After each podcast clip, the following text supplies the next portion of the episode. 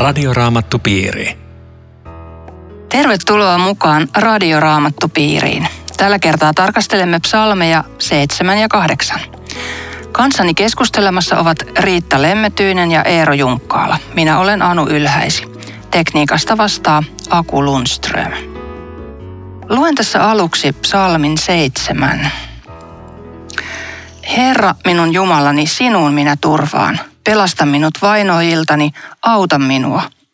Muuten vihamies käy kurkkuuni kuin leijona. Se sieppaa saaliinsa ja vie pois, eikä kukaan voi auttaa.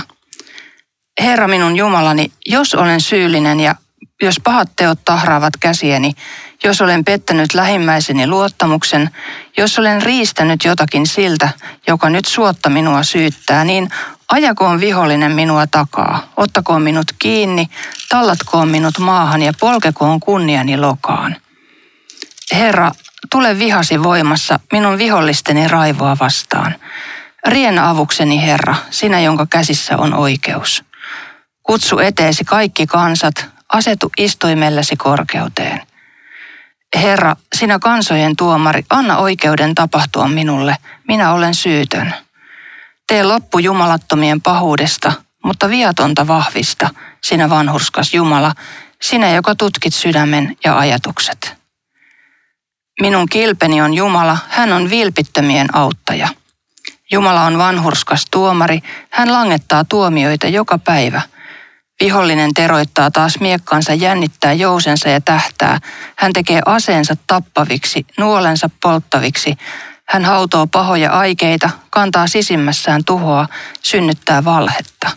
Hän kaivaa kuopan, kaivaa sen syväksi, mutta putoaa itse omaan kuoppaansa. Hänen pahuutensa kääntyy häntä itseään vastaan. Hänen väärät tekonsa kasautuvat hänen oman päänsä päälle. Minä kiitän Herraa hänen oikeista tuomioistaan. Ylistän Herran korkeimman nimeä. Tämän psalmin alussa on tällaiset sanat kuin Daavidin valituspsalmi, jonka hän lauloi Herralle benjaminilaisen kusin puheiden tähden. Kuka tämä benjaminilainen kus oli ja mitä, mitä hän oikein oli puhunut? Sehän ei ole kauhean selvä, kuka tämä kus on, mutta etioppialaista nimitettiin sanalla kus. Mutta voi olla, kun hän on benjamilainen, että hänellä on läheiset yhteydet Saulin, joka oli Benjaminin sukua. Olla, että on joku syytös siitä, että luottamusta on petetty tai jotain muuta, mutta se ei ole tässä ihan selvää. Mutta selvää on se, että hän on puhunut jotakin, joka, ja nämä puheet on syvästi satuttanut Davidia. Ja se ei ole kyllä yhtään niin kuin pikkujuttu, mitä me puhutaan, että jos keittiön veitsellä vahingossa leikkaat sormen tai kämmeneen, niin se voidaan parantaa – puhe voi olla niin syvältä viiltävä haava, että sen jäljistä ei koskaan parane. Se jättää aina hirvittävän jäljen. Ja tämä on se tuska, joka tässä psalmissa on läsnä. Haava on syvä. Tosiaan tästä henkilöstä, niin koska me emme tiedä vanhasta testamentista ketään tämän nimistä, joka sopisi tähän, niin se tarkoittaa sitä, että psalmin kirjoittaja on tiennyt jotain, jota me emme tiedä liittyy johonkin tarinaan, joka ei, ei ole meille tallentunut. Tai sitten niin, että se nimi on vaihtunut tai on synonyymi. Siellä on joitain kertomuksia, joihin tämä ikään kuin voisi sopia, mutta siellä on eri nimisiä henkilöitä.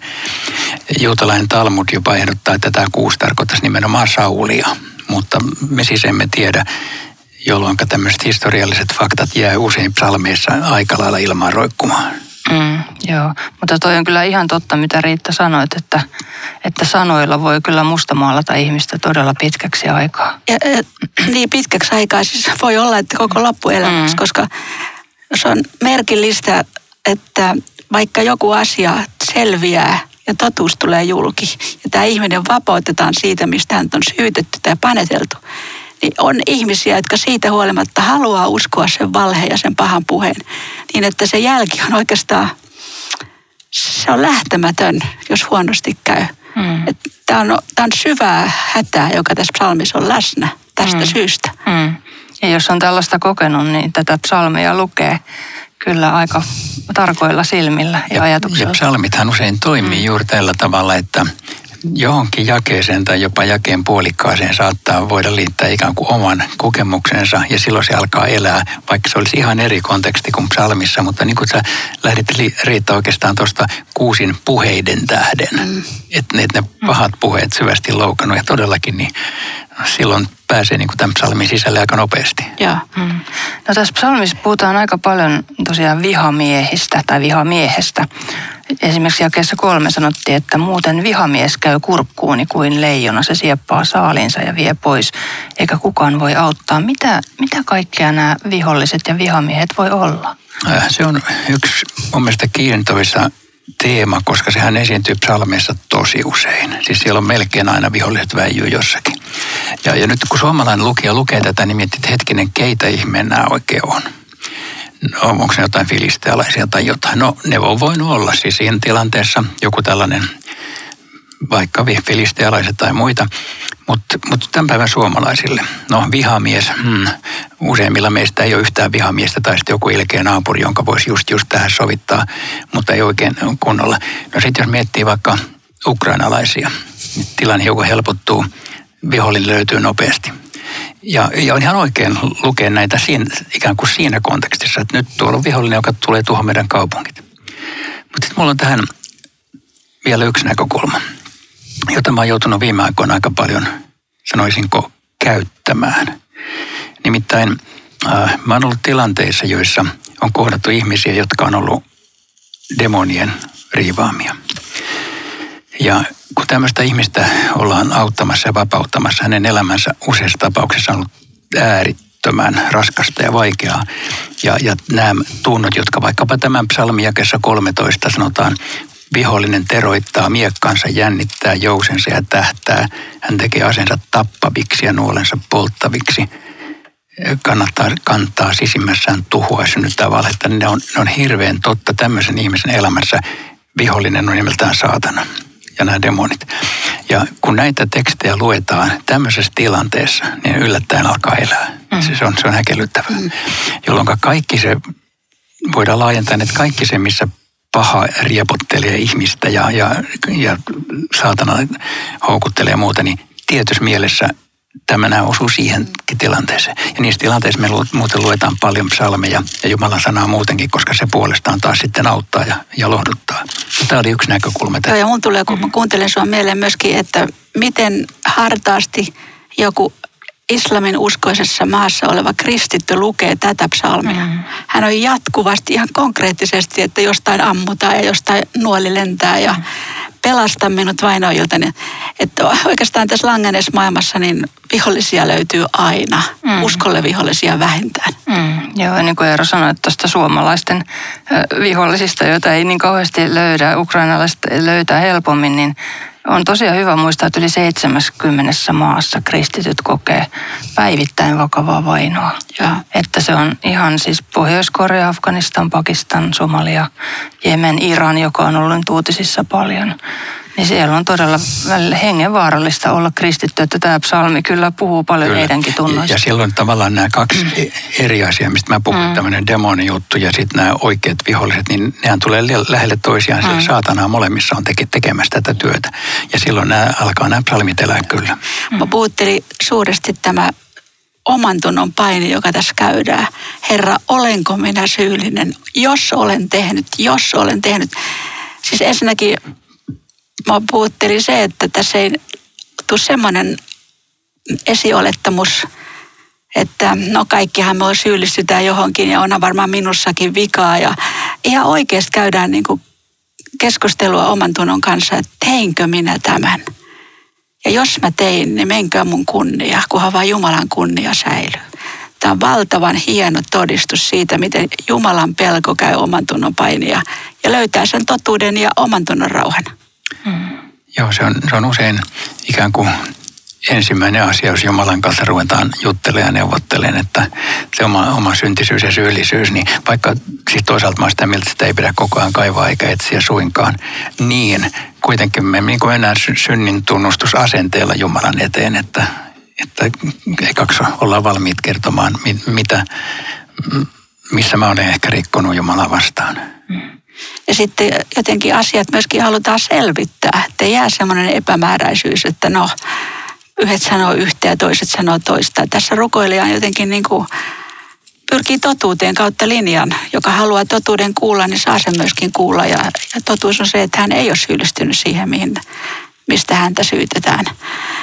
Ja jotenkin se, mikä on niin kuin meikäläisessä ylistyksessä ja kiitoksessa ja vähemmälle huomiolla. Tässä on suuri kiitoksen aihe näissä psalmeissa, että Jumala on tuomari.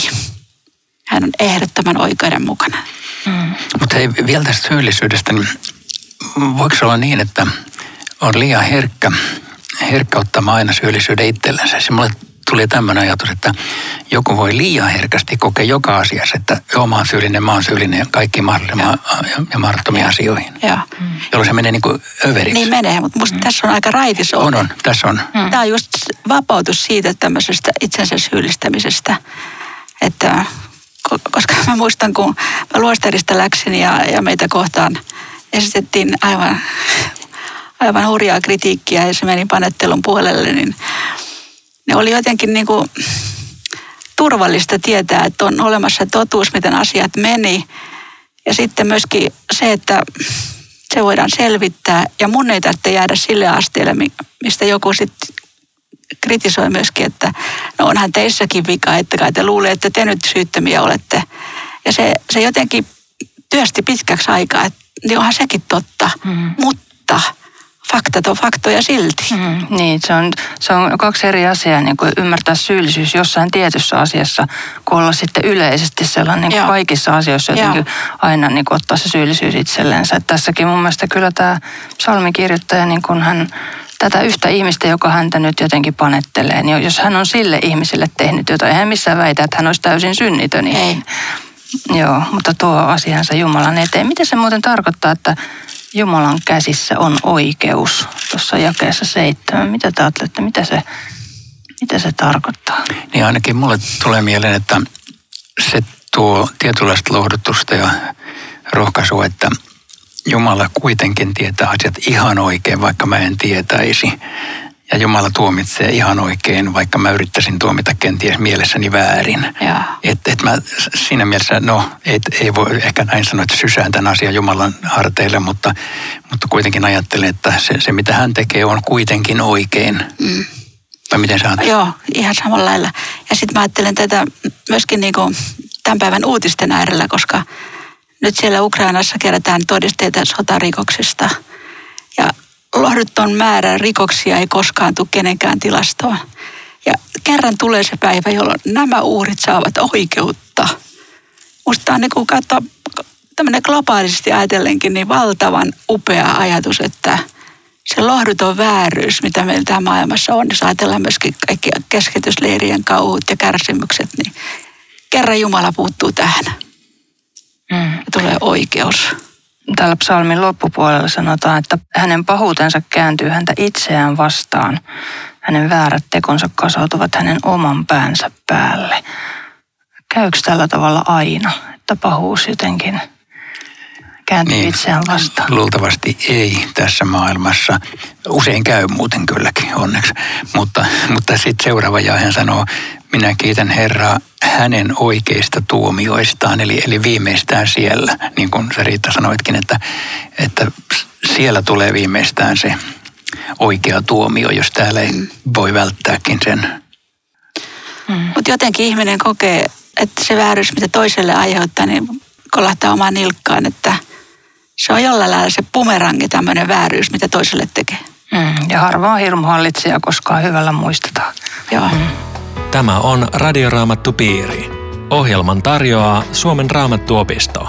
www.radioraamattupiiri.fi Jatkamme psalmien tarkastelua ja nyt onkin vuorossa psalmi kahdeksan. Keskustelemassa ovat Riitta Lemmetyinen ja Eero Junkkaala. Minä olen Anu Ylhäisi. Luen tämän psalmin kahdeksan. Herra, meidän Jumalamme, kuinka suuri onkaan sinun nimesi maan päällä. Se julistaa sinun taivaallista kirkkauttasi. Lasten ja imeväisten huudot todistavat sinun voimastasi. Ne ovat kilpenä jumalattomia vastaan.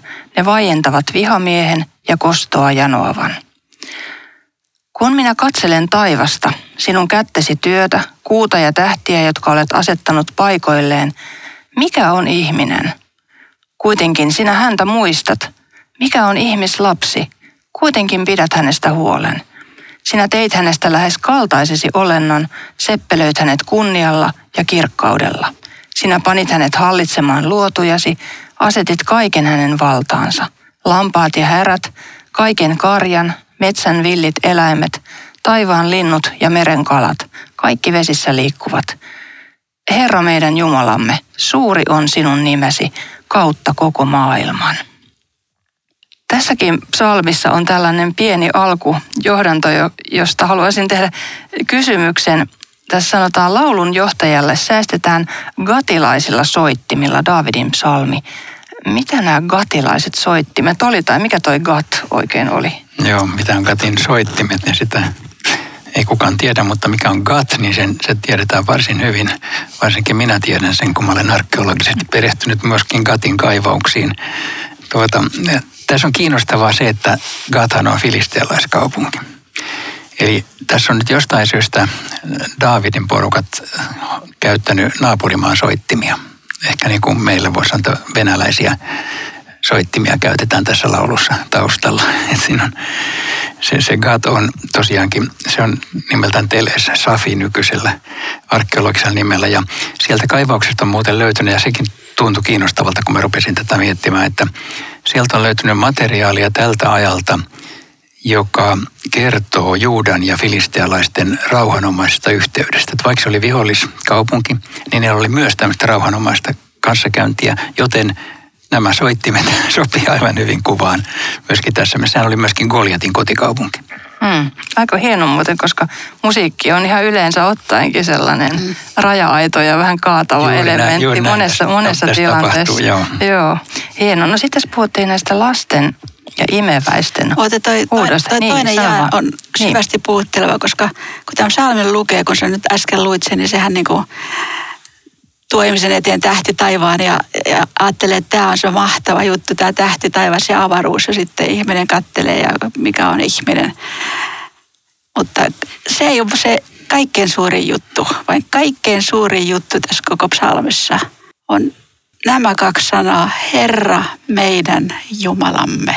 Eli tämä Jumala, joka on tämän kaiken luonut ja tuntee jokaisen tähden nimeltä, jonka jonka mittasuhteita ja suuruutta ihminen ei ymmärrä. Tästä Jumalasta me voimme sanoa, Herra minun Jumalani. Ah, mä ajattelin, että sä sanot siltä jakesta, että toi sinun nimesi, koska se on, se on kanssa siinä, siis äh, Jumala ja Jeesushan tulee juuri niin kuin nimessään myöskin meitä mm. lähelle, että se, se on osa just tota, mitä sanoit, tota suuruutta. Mutta mm. eihän se olisi mahdollista, ellei Jumala itse olisi ilmoittanut itsestään ihmiselle ja esittäytynyt meille mm. kertonut, että minä olen sinun Jumalasi. Joo, muuten muistan, muistan tosi raskaassa elämäntilanteessa sellaisen, että mä just tuolla noilla sanoilla, että minä olen Herra sinun Jumalasi, niin niitä niin kuin hoin itselleni kyllä, kyllä jatkuvasti, että ne lohdutti aivan valtavasti siinä, ja. että mulla on Jumala, kyllä, jonka mä, mä voin tuntea. Joo. Ja tässä psalmissahan kerrotaan vielä, että hän haluaa ihmisen lähelleen ja rakastaa ja huolehtii ja ei ihme, että täällä niin kysytään, että mikä on ihminen, että tämä kannattaa Jumala. Mm, joo. No mutta just noista la- lapsista ja imeväisistä, sitten sen niin. jälkeen mikä? Joo, siis tämä on minusta tosi kiinnostava, koska sehän on Uudessa testamentissa siteerattu kohta ja tätähän Jeesus itse lainaa. Se on toi Matteus 21.16 ja kalaviitteeseen on merkattukin. Ja se on tilanteessa, jossa Jeesus on toimittanut tämmöisen temppelin puhdistamisen, eli käynyt siellä riehumassa ja kaatamassa pöytiä ja ihmiset hermostuu, mutta lapset huutaa Hoosian Raavidin poika. Ja ihmiset sanoo, että kuuletko mitä ne huutaa, niin tähän Jeesus vastaa, kuulen, ettekö ole koskaan lukeneet tätä sanaa lasten ja imeväisten suusta sinä olet hankkinut kiitoksesi tätä voisi miettiä, että mitä tämä tarkoittaa, koska siis no lapset huutaa, kyllä voi huutaa syvällisiä totuuksia, mutta mitä ne imeväiset huutaa? Mm. Nehän parkuu. Mm. mulle, tämä, mulle tämä jäi puhua siitä, että, että tämä suuri ääretön Jumala, miten hän ilmaisee voimansa ja valtansa, niin hän ei käy vallalla valtaa vastaan, vaan voimattomuudella valtaa vastaan. Eli, eli Jumalan asia maailmassa tulee, tulee tällä lailla esiin, mikä ei ole meidän silmissä yhtään mitään. Siis koko kristillisen uskon sanomakin on ihmismielelle yksi hullutus. Koska tämä on just se sama logiikka, tää, kun nämä lapset ja imeväiset. Eihän me tuommoista uskota, älä Jumala tota kautta, kyllä tota kautta. Tai kun ajattelee Jumalan valtakunnan työntekijöitä, miten ne on mitättömiä reppanoita ja eihän osaa kunnolla puhukaan. Ja just heidän kautta Jumala kertoo tämän hyvän sanoman. Eli tämä on niin kuin semmoinen Jumalan valtakunnan logiikka, joka ei me ihmisen tekemän strategian mukaan, mutta se vaan pysyy näin. Joka mm. myöskin tulee näkyä siitä, että, että Jeesus oli itse imeväinen ja mm. lapsi. Mä mietin tässä silti vielä sellaista, että tota, lapsen uskosta me voidaan puhua, että jos on pieni lapsi, muutaman vuoden ikäinen tai aika pikkunenkin, niin voi uskoa Jumalaa ilman muuta ihan oikein, siitä ei ole epäilystäkään, paremmin kuin me aikuiset. Mutta entä ime, imeväiset? Mm. Siis, siis semmoinen, joka ei vielä meidän ymmärryksemme mukaan ymmärrä mitään, niin voikohan kuitenkin uskoa Jumalaan. Mm. Eikö Luther puhunut, että, että tota, imeväisten uskosta, että, että yhtenä niin kuin kasteen, kasteen tota, perusteena, että en ole varma, että puhuuko mä ihan Lutherin suulla ollenkaan, mutta että mm. ajattelen näin, että jos pieni lapsi voi ottaa vastaan rakkautta, ja jos sitä ei saa, niin jotakin, hän kärsii jotenkin siitä.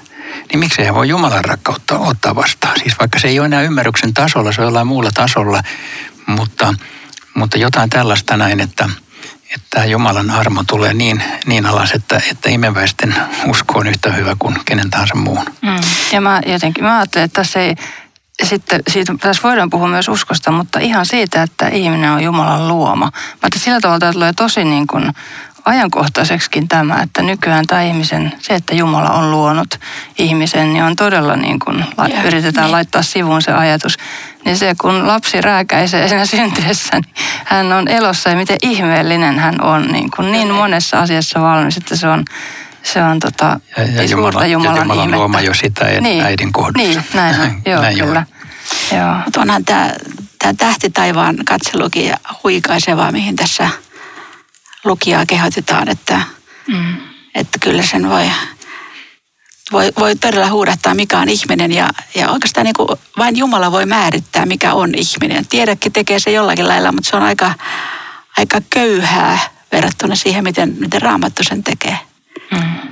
Mulle näitä tähtitaivaan katsominen puhuttelee heti tuollain niin avaruuden mittasuhteiden mielessä, että meidän linnunratamme, täällä on satoja tuhansia miljoonia tähtiä ja sitten naapurigalaksi on kahden miljoonan valovuoden päästä ja, ja se on vasta lähin galaksi tuolla, että, että tämä on ihan käsittämätön avaruuden suuruus on, on Jumala. Sitten jossain psalmissa on, että Jumala tuntee jokaisen tähden nimeltä. Mm. Aika hauskaa. Mm, mm. Ja just tämä, mitä sä kuvaat, niin se tekee ihmisen niin äärettömän pieneksi, kun nämä taivaan kappaleet ja avaruuskappaleet, ne on miljoonia vuosia vanhoja ja eletään korkeintaan 78 vuotta, joku satavuotiaaksi. Mutta lyhyt se ikä on, siis, siis mikä on ihminen. Ja, mm. ja luontoahan tässä tota suuresti sen arvoa myöskin korostetaan ja mä ajattelen, että jos tämä psalmi luettaisiin aina kun ilmaston kokouskonferenssi alkaa, niin kyllä tulee julkilausumaa mm. ja erilaista tekstiä kuin mitä nyt. Mm. Mm. Mun tuli tuosta, tuosta tähtitaivaan katsomisesta ja kaikesta tästä ihmettelystä semmoinen oma kokemus mieleen, kun tässä tietysti ajatellaan niin päin, että ollaan täällä maassa ja katsotaan tuota taivasta, mutta, mutta tota, mulla oli semmoinen jännä, jännä kokemus kerran, kun oli tosi, tosi tiukka tilanne silloin elämässä ja, ja tuntui, että kaikki on niin kuin repästy irti multa, niin yhdessä hetkessä niin kuin mä ihan pienen hetken ajan koin, että Jumala niin kuin nosti mut jotenkin tonne ylös, ihan tonne niin kuin, vähän niin kuin Helsingin taivaan ylle ja näytti, että tämä on kaikki mun. Että mä voin antaa sulle mitä vaan. Ja, ja tota, sitten siitä pari vuotta myöhemmin mä olin saanut lahjaksi äh, kuuma ilmapallolennon. Ja, ja sillä hetkellä mä olin oikeasti saanut takaisin vaikka kuinka paljon niin kuin sitä, mitä mä olin silloin aikaisemmin menettänyt. Ja jotenkin mä siinä tilanteessa muistin, kun se on niin jännä, se on erilaista kuin lentokoneessa, kun on siinä ihan niin kuin, siinä sen korin reunalla kattelee, näkee oikeastaan koko Helsingin allansa. Ja mä ajattelin, että tällä tavalla niin kuin Jumala silloin näytti ja se oikeasti se lupaus on niin kuin toteutunut. Että se oli semmoinen Jumalan suuruuden ihme ja. kyllä, mitä Joo, sai hieno, silloin. hieno, kiitos kun Joo. kerroit, hieno, tosi hieno kokemus. Jumala, tämmöisten yksityiskohtien kautta Jumala ihmeellisesti usein Mm. siunaa elämässä. Mm. Joo. Joo. Tässähän tota kerrotaan myöskin ihmisen tehtävästä. Sinä painat hänet hallitsemaan luotujasi. Asetit kaiken hänen valtaansa. Tämä, raamatussa tämä hallitseminen tarkoittaa oikeastaan vastuunkantoa ja palvelemista. Ei luonnon raiskaamista ja hyväksikäyttöä. Niin, mm. Nimittäin kun sä viittasit tuohon ilmastokokoukseen, niin näitähän tämän tapaisia sanoja joskus käytetään väärin. Käytetään sillä että me, me ollaan niin sellaisia hallitsijoita, että meidän pitäisi lopettaa hallitsemista, niin tämä antaisi luonnolle tilaa. Mutta se on ihan oikeassa, että kyllä se ei ole, se ei ole taas raamatullinen tapa käyttää tätä. Mm. Miten teidän mielestä ihminen on tätä asemaansa hoitanut? Niin, se ei ole kovin vaikea, vaikea päätellä. Nythän on näitä ilmastokokouksia, joissa todetaan Niin. juuri, että luontokato on, on riistäytymässä aika pahasti käsistä. Silti mä olen sitä mieltä, että meidän pitäisi kristittynä muistuttaa toivosta, ei vain taivastoivosta, vaan siitäkin, että me voidaan tehdä ja Jumala voi muuttaa, muuttaa siis kaiken vielä hyväksi. Mutta hei, meidän pitää tästä psalmista kyllä todeta tuosta jakeesta viisi, semmoinen asia, jota me ei ole vielä sanottu. Siellä sanottu kuitenkin sinä häntä muistat, että mikä on ihmislapsi, kuitenkin pidät hänestä huolen. Hebrealaiskirja kertoo, että tämä puhuu Jeesuksesta. Ja. Mm. Että Tämä on aika jännä. Se puhuu tietenkin kaikista ihmisistä tavallaan. Se on jokaisen ihmisen ihmettely. Mutta sitten yllättäen hebrealaiskirja sanoo, että tämä onkin Jeesus. Mm. Ja, ja tota, se, on, se on jännä raamatullinen tulkintatapa, että jos ei sanoisi, niin me ei tietäisi tässä. Se, se ei tästä vanhan testamentin tekstistä kerta kaikkiaan avautuisi millään. Mutta kun se sanotaan täällä Hebraiskirja kakkosessa ja mäpäs luen, mä ehdin tämän vielä just lukea, että siinä siterataan tätä ja sitten sanotaan, että lyhyeksi aikaa sinä asetit hänet enkeleitä alemmaksi, mutta sitten seppelöit hänet kirkkaudella ja kunnioilla ja panit kaiken hänen valtansa alle. Jumala siis antoi ihmisen valtaan kaiken, hän ei jättänyt mitään alistamatta, vaikka emme voi vielä havaita, että kaikki olisivat hänen vallassaan. Siis tämä on Jeesuksesta, että Jeesuksella on nyt kaikki valta, mutta me emme sitä vielä näe. Radioraamattupiiri. Kiitos seurasta. Voit kuunnella tämän lähetyksen uusintana sunnuntaina heti kello 12 jälkeen.